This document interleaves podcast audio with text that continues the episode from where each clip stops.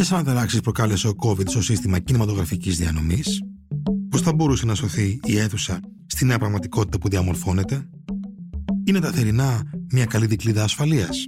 Είμαι ο Άκης Καπράνος και ακούτε ένα επεισόδιο της σειράς Επόμενος Κόσμος. Για να μην χάνετε κανένα επεισόδιο, ακολουθήστε μας στο Spotify, στο Apple και στο Google Podcast. Είναι τα podcast της Lifeo. Γεια χαράκι, τι γίνεται; Γεια σου, Αλέξανδρε, πώς θα πας; Μια χαρά, μια χαρά. Ωραία, ωραία κι εγώ. Λοιπόν, είμαστε εδώ αρχές Ιουνίου και οι περισσότερες εταιρείες διανομής νομίζω έχουν ήδη ανακοινώσει το προγραμματισμό τους για όλο το καλοκαίρι μέχρι και το Σεπτέμβριο, σωστά; Σωστά, ναι. Έχει παρουσιαστεί ένα γενναίο ε, μποτιλιάρισμα, ας πούμε. Γενναίο μποτιλιάρισμα το χαρακτηρίζεις, ωραίο. Ναι. πολύ πράγμα, ε. ναι, πολύ πράγμα. Είναι κάπως έτσι. Και όπως ε, συμβαίνει με πολλούς ε, κλάδους, το θέμα είναι ότι δεν υπάρχει κάποια συνεννόηση μεταξύ τους, δεν συνεννοούνται μεταξύ τους οι διανομείς. Και έχεις πάντα το παράξενο φαινόμενο του να βγαίνουν μαζί ταινίες οι οποίες μπορούν να απευθύνονται στο ίδιο κοινό την ίδια εβδομάδα, δύο, τρεις, τέσσερις μαζεμένες. Α πούμε, σκληρό art house, θα μπορούσαμε να το χαρακτηρίσουμε έτσι. Ναι, που ναι, έχει ναι. πολύ, πολύ συγκεκριμένο κοινό να βγαίνει την ίδια εβδομάδα και να χάνονται αυτές τις ταινίες επί της ουσίας. Ακριβώς αυτό. Και μάλιστα παρουσιάζεται και το άλλο φαινόμενο. Επειδή κάποιες αίθουσες, ας πούμε, έχουν ανάγκη από υλικό και δεν μπορούν να έχουν υλικό. Στο Ήλιο, για παράδειγμα, στο θερινό εκεί, χθες πεζόταν το θαύμα, ένα που λέγαμε σκληρό art house πριν, βαρύ ρουμάνικο δράμα, που δεν θα έλεγες ότι ανταποκρίνεται στις ανάγκες της περιοχής σε ό,τι αφορά το θέαμα. Και όταν ρώτησα γιατί δεν παίζετε το Top Gun, που είναι μια πολύ μεγάλη περιοχή επιτυχία, μου είπαν ότι πιο παραδίπλα η εταιρεία διανομής έχει έναν κινηματογράφο και δεν θέλει να σπάει την πιάτσα, ας πούμε. Δεν θέλει να πηγαίνει από εδώ και από εκεί η δουλειά. Οπότε εσύ εντοπίζεις, ε, αν θα μπορούσαμε να χαρακτηρίσουμε σε πρώτη φάση το πρόβλημα εντός εισαγωγικών, ότι δεν υπάρχει καλή συνεννόηση και μεταξύ των εταιρεών διανομής, αλλά και μεταξύ των ε, αιθουσαρχών και των Ναι. εταιριών, έτσι. Ναι, και το θέμα είναι ότι από τη στιγμή που δεν υπάρχει συνεννόηση, δεν μπορούν και να διεκδικήσουν αυτά που ενδεχομένως θα έπρεπε να διεκδικήσουν από την πολιτεία. Γιατί λίγο ο ένας είναι πώς θα τη βγω στον άλλον. Και μ, είναι μάλλον ένα ελληνικό φαινόμενο αυτό ούτως ή άλλως και ίσως να αφορά και άλλα επαγγέλματα και άλλες δουλειές. Αλλά στο σινεμά είναι πάρα πολύ έντονο. Και μ, εμένα η ανησυχία μου περισσότερο κιόλας έγκυται αυτή τη στιγμή στους θερινούς κινηματογράφους, γιατί υπάρχει νομίζω μια εσφαλμένη αντίληψη πως α, καλοκαίρι είναι, α, θα δουλέψουν όλα, αλλά δεν δουλεύουν όλα, δεν συμβαίνει αυτό. Δεν είναι μόνο ότι κάποιοι έχουν χτίσει ένα κοινό. Νομίζω πως το σημαντικότερο απ' όλα είναι πως πρέπει πρωτίστως οι ιδιοκτήτες θερινών να αντιληφθούν πως έχει αλλάξει το παιχνίδι, έχει αλλάξει ο χάρτης. Χθες βρισκόμουν στην παρουσίαση του Disney Plus όπου μας ε, έδειξαν τι θα περιλαμβάνει αυτή η νέα πλατφόρμα. Ανοίγουν πάρα πολύ δυναμικά σε όλη την Νότια Ευρώπη και ο όγκος του υλικού είναι αδιανόητος και επίσης προβλέπω πως το σινεμά θα χτυπηθεί σε ό,τι αφορά το, το παιδικό θέαμα που είναι ένας πολύ βασικός αιμοδότης χρημάτων ας πούμε για τους αιθουσάρχες. Ναι, τα animation είναι οι ταινίες που κλασικά κάθε εβδομάδα κάνουν εισιτήρια. Το ξέρουμε αυτό, έτσι. Ναι, ναι, ναι. Από όπου και αν προέρχονται κάπως. δηλαδή, όποιο animation και να βγει, ξέρουμε ότι μάλλον θα είναι μέσα στο top 10 του box office την, ε, την εβδομάδα την τρέχουσα. Κάπως έτσι δεν πάει το πράγμα. Κάπως έτσι πάει και μ, το από όπου και αν προέρχονται είναι αληθές και συμβαίνει και αυτή την εβδομάδα με την ταινία Ικάρος και Δέδαλος αλλά ξέρουμε όλοι ότι στο παιδικό θέαμα η Disney έχει την κυριαρχία Βέβαια. οπότε όλα θα βγαίνουν εκεί, όλα θα είναι διαθέσιμα εκεί Ε, νομίζω πως πλέον το να έχει ένα σινεμά εναποθέσει την τύχη του στα χέρια ενός και μόνο διανομέα είναι ζήτημα, είναι πρόβλημα Μιλάς δηλαδή για περιπτώσεις που υπάρχει αποκλειστική συνεργασία μεταξύ μιας αίθουσας και μιας εταιρείας διανομής που παίζει μόνο ταινίες από αυτή την εταιρεία, σωστά; Ναι, ναι, ναι. Είναι θέμα αυτό. Δηλαδή δεν νομίζω ότι μπορεί να λειτουργήσει πια αυτό το μοντέλο. Φυσικά έχεις και τις πλατφόρμες όπου μια ταινία μπορεί να βγει σε μια αίθουσα και επειδή δεν υπάρχει ακόμα ένα νομικό πλαίσιο που να ορίζει αυστηρά ένα παράθυρο όπως υπάρχει στις υπόλοιπες χώρες της Ευρώπης. Είναι ένα χαρτί που καίγεται αλλά καίγεται κυρίως γιατί υπάρχει και συμβολιακή υποχρέωση η ταινία να περάσει πρώτα από μια αίθουσα για να μετακυλήσει μετά στην πλατφόρμα. Οπότε δεν υπάρχει πραγματικό ενδιαφέρον για εισιτήρια. Πολλέ φορές οι ταινίες πετιούνται στις αίθουσες, αρκεί να περάσουν από αυτές, ούτως ώστε να μπορούν μετά να προβληθούν σε μια πλατφόρμα. Μμμ. Δηλαδή, εργαλειοποιούνται λίγο τα θερινά εδώ. Και φυσικά έχεις όλων αυτών των πακτολό ταινιών που έχει μείνει στα ράφια όλο το χειμώνα και ακριβώς επειδή πρέπει να περάσει από σινεμά για να μεταπολυθεί μετά στην τηλεόραση δημιουργείται αυτό το, το ποτηλιάρισμα που, που έλεγα πριν. Είναι το κλασικό ξεστοκάρισμα στα ράφια, ναι, που νομίζω ότι γινότανε, πάντα γινότανε κάπως με τα θερινά, αλλά έχει ενταθεί πάρα πολύ τα τελευταία χρόνια. Έτσι. Ίσως επειδή και τα τελευταία δύο χρόνια, ειδικά με τον COVID, ε, μείναν και πάρα πολλές ταινίες στα ράφια, κλείναν οι χειμερινές αίθουσες, είχαμε μεγάλες απώλειες, κάπως πρέπει να βγουν. Εξήγησε μου λίγο αυτό που ανέφερες πριν, γιατί εγώ δεν το, δεν το γνωρίζω. Γιατί πρέπει μια ταινία να περάσει από τα σινεμά για να μεταπολυθεί στη συνέχεια; Υπάρχει κάποιο νομικό πλαίσιο που είναι, το υποχρεώνει αυτό; Είναι ο όρος που θέτουν πολλές φορές η παραγωγή στα mm. συμβόλαιά τους ότι τους Πρέπει οπωσδήποτε να βγει. Ναι. ναι. Ας πούμε τώρα ε, σκέψου ότι πουλήθηκε ο τελευταίος Pax and Wook στις Κάνες σε πλατφόρμα. Ε, υποχρεωτικά πρέπει να περάσει από κινηματογράφο. Δηλαδή είναι απέτηση των παραγωγών. Ναι, είναι απέτηση... Την πήρε το συνόμπο νομίζω. Ναι, ναι, ναι, ναι, ναι. ναι, ναι, ναι, ναι. Οπότε πρέπει να το παίξουν αυτό το χαρτί. Ένας βέβαια τρόπος ε, να επιστρέψουμε σταθερινά και να ξεμπλοκάρουμε λίγο από τον καναπέ είναι η συλλογική εμπειρία, είναι η συνείδηση της ε, συλλογικής εμπειρίας. Δηλαδή, σε είδα στα μαγνητικά πεδία και θα ήθελες λίγο να μας μιλήσεις πώς ήταν, ήταν το πρώτο σου θερινό; Ήταν το πρώτο μου φετινό θερινό, σωστά. Κοίταξε να δεις, νομίζω ότι σε αυτές τις περιπτώσεις πλέον. Θα πούμε και για τις ελληνικές ταινίες, που και αυτό είναι ένα, ένα φαινόμενο έτσι, που τα τελευταία δύο χρόνια έχει αρχίσει και αναπτύσσεται και μου αρέσει πολύ. Νομίζω ότι λειτουργεί το, το word of mouth σε αυτές τις περιπτώσεις πάρα πολύ. Δηλαδή, μαγνητικά πεδία. Ήταν μια ταινία που δεν σου κρύβω ότι το Νοέμβριο δεν ανέβηκα στο φεστιβάλ Θεσσαλονίκης, αλλά είχα τη δυνατότητα να δω κάποιες ταινίες online όπως όλοι. Έτσι, τα τελευταία δύο χρόνια το, το φεστιβάλ δίνει αυτή τη δυνατότητα. Και εστίασα κυρίως στην ελληνική παραγωγή για κάποιο λόγο φέτος. Δεν είχα πάρα πολύ διαθέσιμο χρόνο. Είδα 4-5 ταινίες ελληνικές, δεν είδα τα μαγνητικά πεδία. Μη γνωρίζοντας περισσότερα και απλά διαβάζοντας συνόψεις, βλέποντας τις φωτογραφίες, για κάποιο λόγο ε, τη βρήκα μεγάλη χυψτεριά και δεν, δεν ενδιαφέρθηκα τότε να τη δω αυτή την ταινία. Στους μήνες που ακολούθησαν, γνωρίζοντας ότι είχε αποσπάσει το βραβείο κοινού, ας πούμε, από τη Θεσσαλονίκη, που για μένα αυτό είναι ε, σημαντική ένδειξη πάντα σε ένα φεστιβάλ, και ακούγοντας τόσο καλά λόγια για τη συγκεκριμένη ταινία, μου δημιουργήθηκε τρομερό ενδιαφέρον. Οπότε ναι, ήθελα να τη δω στο θερινό και ήταν καταπληκτική εμπειρία. Ιδανική συνθήκη το θερινό, ιδανική συνθήκη και η Ριβιέρα. Εντάξει, αγαπημένο, αγαπημένη αίθουσα. Ε, νομίζω ότι κάπως έτσι θα πάει το πράγμα από εδώ και πέρα. Δηλαδή, οι ταινίες που πραγματικά αξίζουν και τις βοηθάει το timing, τις βοηθάει η διανομή σωστή και η τοποθέτηση στις σωστές αίθουσες θα κάνουν εισιτήρια. Ναι, είναι έτσι ακριβώς. Και ε, είναι και οι ταινίες, ε, φυσικά, και τα μαγνητικά παιδιά είναι με τέτοια ταινία.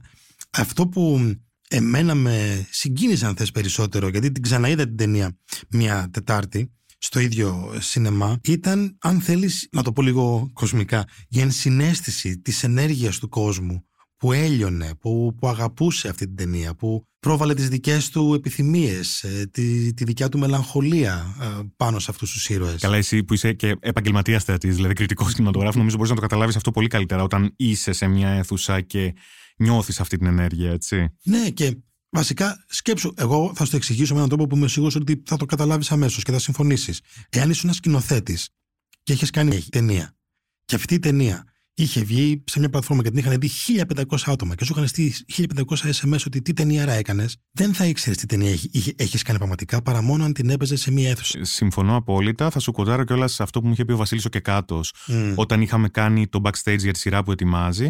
Μιλάμε τώρα για τον πιο προβεβλημένο ενδεχομένως νέο Έλληνα δημιουργό, ο οποίος μετά το Χρυσό Φίνικα αποφάσισε να κάνει σειρά και όχι ταινία γι' αυτό ακριβώς το λόγο. Επειδή θέλει η πρώτη του μεγάλου μήκους ταινία να προβληθεί στις αίθουσες και όχι online. Οπότε την έχει πουσάρει προς τα πίσω, κάνει άλλα πράγματα μέχρι να έρθει σωστή ώρα. Και πολύ καλά κάνει. Είναι στενάχωρο πως μέσα στο χειμώνα που μας πέρασε χάθηκαν και δύο ελληνικές ταινίες που θα μπορούσαν να είχαν πάει καλύτερα. Το Σελήνη 66 ερωτήσεις της Ζαγκλίν Λέντζου και η Αγία Έμι της Αρασέλη Λεμού που τη λάτρεψα αυτή την ταινία, την αγάπησα πάρα πολύ. Και, είναι και η ταινία νομίζω που έχει και τις περισσότερες υποψηφιότητες στα, στα Iris, ε, ναι, τα ναι, ναι. επερχόμενα, ναι. αν δεν κάνω λάθος. Ναι. Και μακάρι να, να, να πάει καλά. Μιας και το ανέφερες πριν για το ελληνικό σινεμά, είναι αλήθεια ότι έχει διαμορφωθεί μια νέα πραγματικότητα τα τελευταία δύο χρόνια. Και το ενδιαφέρον για μένα έγκυται στο ότι ενδεχομένως αυτές οι ταινίες, όσο καλές κι αν είναι, να μην είχαν κάνει τα ίδια εισιτήρια αν βγαίνανε στο χειμωνιάτικο κύκλωμα και πριν την εποχή του COVID. Δηλαδή, σε νορμάλ συνθήκες νομίζω πως ε, το Digger και το πρόστιμο δεν θα έκοβαν τα εισιτήρια που έκοψαν. Οπότε υπήρχε μεν η επιθυμία του κόσμου να δει κάτι καινούριο, ίσως και για πρώτη φορά μετά τον COVID η επιθυμία να δει κάτι ελληνικό, δηλαδή κάποιον που ενδεχομένως να αφουγκραστεί και μια αγωνία του παραπάνω και να επικοινωνήσει στην ίδια γλώσσα μαζί του. Και νομίζω πως το ελληνικό σινέμα πρέπει να το εκμεταλλευτεί αυτό. Δηλαδή, εγώ φοβάμαι μην δω και ελληνικές ταινίες μέτριες ή και ακόμα χειρότερες και μήπως καεί αυτό το χαρτί. Βασικά αυτό φοβάσαι πάντα, τα χαρτιά που θα καούν. Πρέπει να σου πω, έτσι για να αντιληφθούμε και λίγο το πόσο ενδεχομένως πίσω είναι λίγο τα πράγματα σε επίπεδο αντίληψης. Πως όταν εγώ ίδιος ξεκινούσα να κάνω το, το Midnight Express, έφαγα πόρτα από 5-6 αίθουσες καραμπινάτη πόρτα.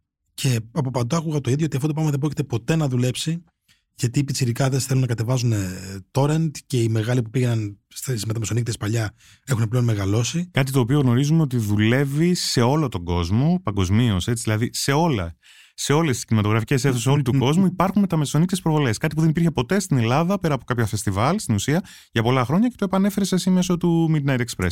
Ήθελα να σε ρωτήσω και γι' αυτό, μια και αναφέρθηκες λοιπόν στη συλλογική εμπειρία. Έχω την αίσθηση ότι και τώρα το καλοκαίρι, ότι κάπως πάνε να αυξηθούν λίγο αυτές οι ειδικές προβολές τα μικροφεστιβάλ που δεν είναι ακριβώς και φεστιβάλ, είναι πιο στοχοποιημένα, πιο, πιο στοχευμένα μάλλον, όχι στοχοποιημένα, πιο στοχευμένα σε συγκεκριμένο κοινό ή πιο θεματικά. Το, το, το βλέπεις και εσύ αυτό; Ναι, το βλέπω και το βλέπω με ενδιαφέρον. Ε, γιατί πολλά από αυτά γίνονται από νέους ανθρώπους οι οποίοι ενδεχομένως να ανακαλύπτουν και ταινίες που άνθρωποι σαν και εμένα δεν μπορούν. Γιατί εγώ, ακριβώς επειδή βγαίνουν 8 ταινίες την εβδομάδα, έχω να δω 8 ταινίες ε, του μένει. Και να γράψεις 8 κείμενα. Και να γράψω... μόνο της δύσης. Είναι βασικό αυτό. και να γράψω 8. ναι, ακριβώς. Ακριβώς πραγματικά. Χαίρομαι που το, που το έθεσε αυτό το ζήτημα. Οπότε, ξέρεις, είμαι πολύ πιεσμένος από χρόνο για να ανακαλύψω κάτι καινούριο. Και πάντα, ας πούμε, τα, τσεκάρω αυτά τα προγράμματα και σημειώνω και ξέρεις βάζω πράγματα στην άκρη. Οπότε ναι, συμβαίνει αυτό. Συμβαίνει επίσης και το άλλο ενδιαφέρον γεγονός, αυτό των ε, μικρών ε, φεστιβάλ ε, για τα μικρομικάδικα. Γιατί πλέον ένα μεγάλο ποσοστό ταινιών κόβεται στη δράμα, περισσότερο από τα τελευταία χρόνια και παρατηρείς πως υπάρχει ένα κοινό για αυτές τις ταινίες. Ότι υπάρχουν άνθρωποι οι οποίοι ενδιαφέρονται να τις παρακολουθήσουν. Ναι βέβαια. Και έτσι, μια και το αναφέρουμε, μου έρχεται στο μυαλό τώρα, δηλαδή, αυτές τις μέρες τρέχει φεστιβάλ πρωτοποριακού κινηματογράφου στην Ταινιοθήκη. Θα έχουμε σίγουρα το Open Air Film Festival, ε, ναι, ναι, που ναι. είναι η διοργάνωση η καλοκαιρινή των νυχτών Πρεμιέρας.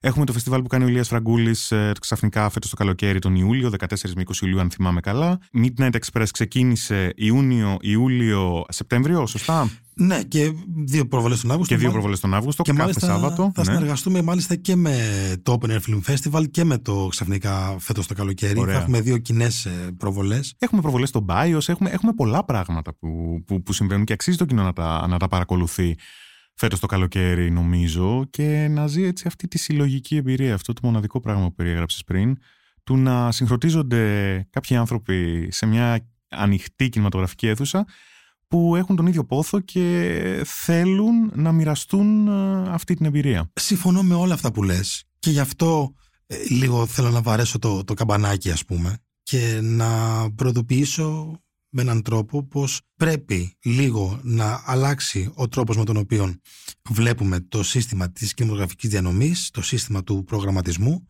γιατί υπάρχουν πάρα πολλά προβλήματα ήδη και φοβάμαι πως όλα αυτά τα δυνατά χαρτιά ας πούμε θα, θα εξαϊλωθούν. Αυτή είναι η, η μόνη μου ανησυχία. Ναι, καταλαβαίνω τι λες. Θα ήθελα να σε ρωτήσω και κάτι ακόμα που το είχα στο μυαλό μου. Εσύ, αν ξεφύγουμε τώρα από την ιδιότητά σου ως κριτικού και πάμε στην ιδιότητά σου ως προγραμματιστή για το Midnight Express, που επιλέγεις ταινίες που θα προβληθούν στη Λέσχη. Πώς αποφασίζεις, δηλαδή τι σκέφτεσαι, πέρα από το ότι οι περισσότερες από αυτές θες να έχουν έναν cult χαρακτήρα από ό,τι έχω έτσι. Αλλά πέρα από αυτό και πέρα από το θέμα της διαθεσιμότητας, των εξόδων κλπ. Γιατί θεωρείς ότι μια ταινία αξίζει να προβληθεί με τα σε μεταμεσονύκτα προβολή και όχι ας πούμε να τη δει κάποιος για ακόμα μια φορά ή να την ψάξει κάποιος να τη δει για ακόμα μια φορά στο σπίτι του. Μερικές φορές έχει να κάνει και με τους ήρωες της κάθε ταινίας. Θέλω να πω, αν βγεις έξω από το σπίτι σου, α, α, αν βγεις έξω από ένα σινεμά στις 3 το βράδυ, είναι λιγότερο πιθανό να συναντήσεις τον Δράκουλα και πιο πιθανό να συναντήσεις έναν ήρωα του Οικονομίδη ή έναν ήρωα του Τζον Κασαβέτη. Οπότε το σκέφτομαι και λίγο έτσι. Ωραίο. Επίσης υπάρχει και το concept του surfing the wave. Θέλω να πω, όταν έχεις κάνει μια ταινία που έχει φέρει πολύ κόσμο στην αίθουσα και έχεις χτυπήσει ένα τρακοσάρι, τετρακοσάρι, ας πούμε, ξέρεις ότι ενδεχομένως αυτός ο κόσμος θα έρθει και την επόμενη εβδομάδα, ακόμα και αν παίζει κάτι που δεν γνωρίζει ή που θέλει να το ανακαλύψει επειδή το παρουσιάζεις εσύ. Οπότε, πολλοί κόσμος για πρώτη φορά στη ζωή του το All That Jazz του Bob Fosse, το οποίο για μένα είναι εντελώς μεταμεσονύχτια ταινία, γιατί είναι τόσο sui generis ε, και ειδικά σήμερα που έχουν αλλάξει πολλές κοινωνικές προσλαμβάνουσες. Οπότε νομίζω πως ε, κάποιες ταινίες οι οποίες από το spotlight της εποχής τους έχουν βρεθεί ακριβώς λόγω αυτής της κοινωνικής μεταστροφής στον παράδρομο, πρέπει να ανακαλυφθούν και στον παράδρομο για να επιστρέψουν στο spotlight. Υπάρχουν και ταινίες που δεν τις άγγιξαν ποτέ οι Έλληνες διανομής γιατί πίστεψαν πως δεν θα έχουν κοινό και παραδόξως ή παρεπιπτόντως είναι αυτές που μου κάναν τα περισσότερα εισιτήρια όσο δουλεύω το Midnight Express και μιλάω για τα άνιμε. Το Akira είναι το ρεκόρ εισιτήριων του Midnight Express, μια γεμάτη αβόρα 400 και κάτι θέσεων και είναι ένα είδος που δεν το αγγίζουν οι διανομής εδώ. Καλά, είναι τόσες πολλές αυτές εντωμεταξύ. Μια και το λες τώρα, ε, επειδή εγώ είμαι σε μια φάση τώρα περνάω φάση 90s όπως τα έχεις δει έτσι, μια και μιλάμε και στα social και ναι γενικά βλέπω και ξαναβλέπω ταινίες των 90s με μεγάλη μανία τους τελευταίους μήνες όταν μετά στη συνέχεια ψάχνω περισσότερα, διαβάζω κριτικές που έχουν δημοσιευτεί τότε κλπ. Το να βλέπω ποιες από αυτές τις ταινίες δεν προβλήθηκαν ποτέ στα σινεμά τα ελληνικά είναι μεγάλο σοκ σε κάποιες περιπτώσεις. Α πούμε, είδα ότι το Beau Travail της Claire Denis δεν είχε πάρει ποτέ διανομή στην Ελλάδα. Ποτέ, ποτέ. Η Claire Denis ήταν κλεισοπόρτισα. Έτσι. Που λένε. Που Εν τω μεταξύ, άγγιξε σε βέστη χορδί γιατί λατρεύω την Κλέρ Πιστεύω, πιστεύω ότι ξέρει περισσότερο σινεμά από όλους μας μαζί. Δηλαδή, λατρεύω αυτή τη γυναίκα, ρε παιδί μου. Και το σινεμά της και την ίδια να μιλάει. Μπορώ να τη χαζεύω με τις ώρες. Ναι, ναι, ναι. Είναι ένα σινεμά το οποίο δεν. Και βέβαια, ε, στην εποχή που ακολούθησε, δηλαδή στις αρχές του 2000, του 21ου αιώνα, τα πράγματα λίγο άλλαξαν. Βλέπαμε και πιο δύσκολα και πιο ιδιαίτερα πράγματα, γιατί άνοιξε και μια στρόφικα επιχορηγήσεων από την Ευρωπαϊκή Ένωση. Οπότε πέναν και περισσότερο θάρρος οι διανομής. Αλλά η αλήθεια είναι πως χάσαμε πολλές ταινίες τη δεκαετία του 80 και του 90.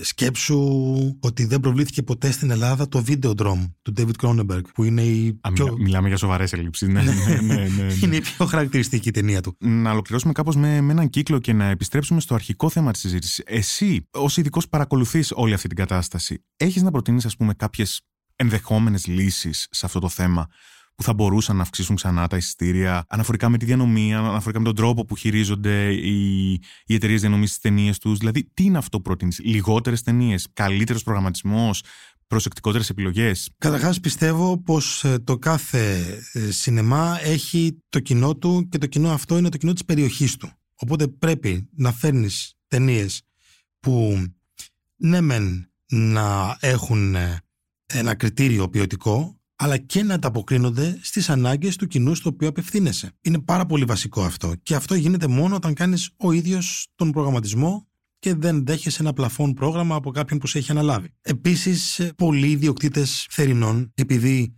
την κάνουν αυτή τη δουλειά 50 χρόνια ενδεχομένως, την κάνουν πολλά χρόνια αυτή τη δουλειά, έχουν λίγο συνηθίσει στην εποχή που άνοιγαν την πόρτα και μπαίναν μέσα 200.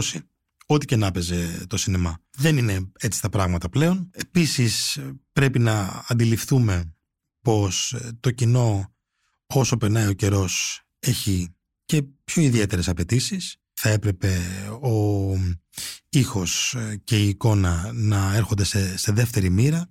Δεν είμαστε στην εποχή που πηγαίναμε να δούμε τις φθαρμένες κόπιες ε, του Τζέρι Λούις του Κασαβέτη και δεν μας πείραζε λόγω του βίντας του πράγματος. Μια και το, μια το, και το να φέρεις αυτό είναι και ένας από τους, από τους λόγους που πολλές ταινίες που θέλεις να προβάλλεις στο Midnight δεν μπορείς να τις προβάλλεις γιατί υπάρχουν ας πούμε μόνο σε DVD. Ναι, ναι, ναι. Και μερικές μάλιστα είναι και αγαπημένες μου, όπως τα σκυλιά στη Χλόη, το Lone Dogs του John Duigan, που τη λατρεύω παθολογικά αυτή την ταινία.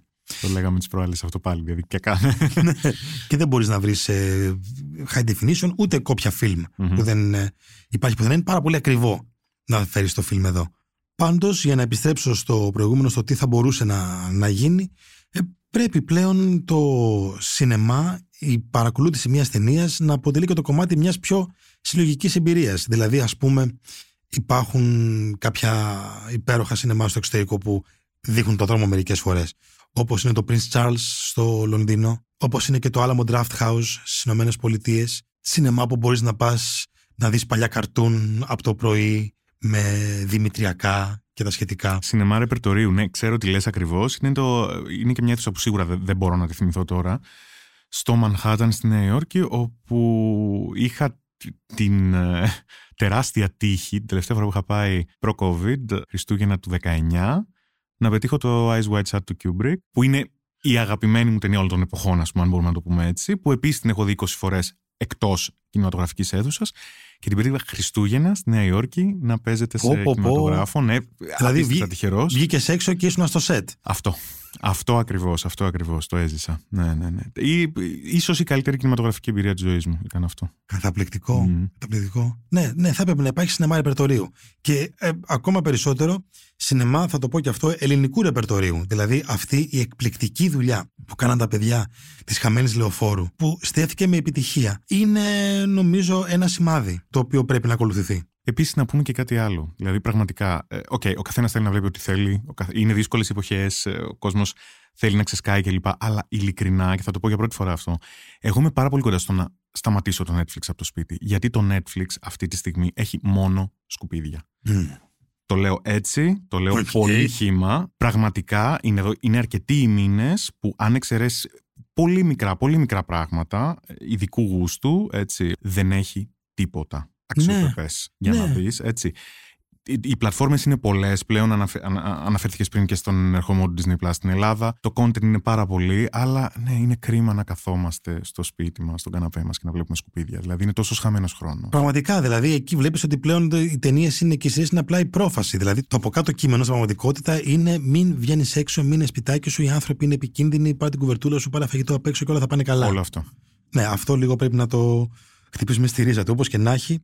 Νομίζω καλά τα, τα είπαμε. Αυτά ήταν λίγο πολύ αυτά που είχαμε να πούμε γύρω από το ζήτημα. Α ελπίσουμε να μείνουν ζωντανές κινηματογραφικές αίθουσες, θερινές και μερινές. Αυτό μόνο. Αυτό, αυτό. Και έχετε και χειμώνας δύσκολος. Τέλος πάντων, να είμαστε καλά.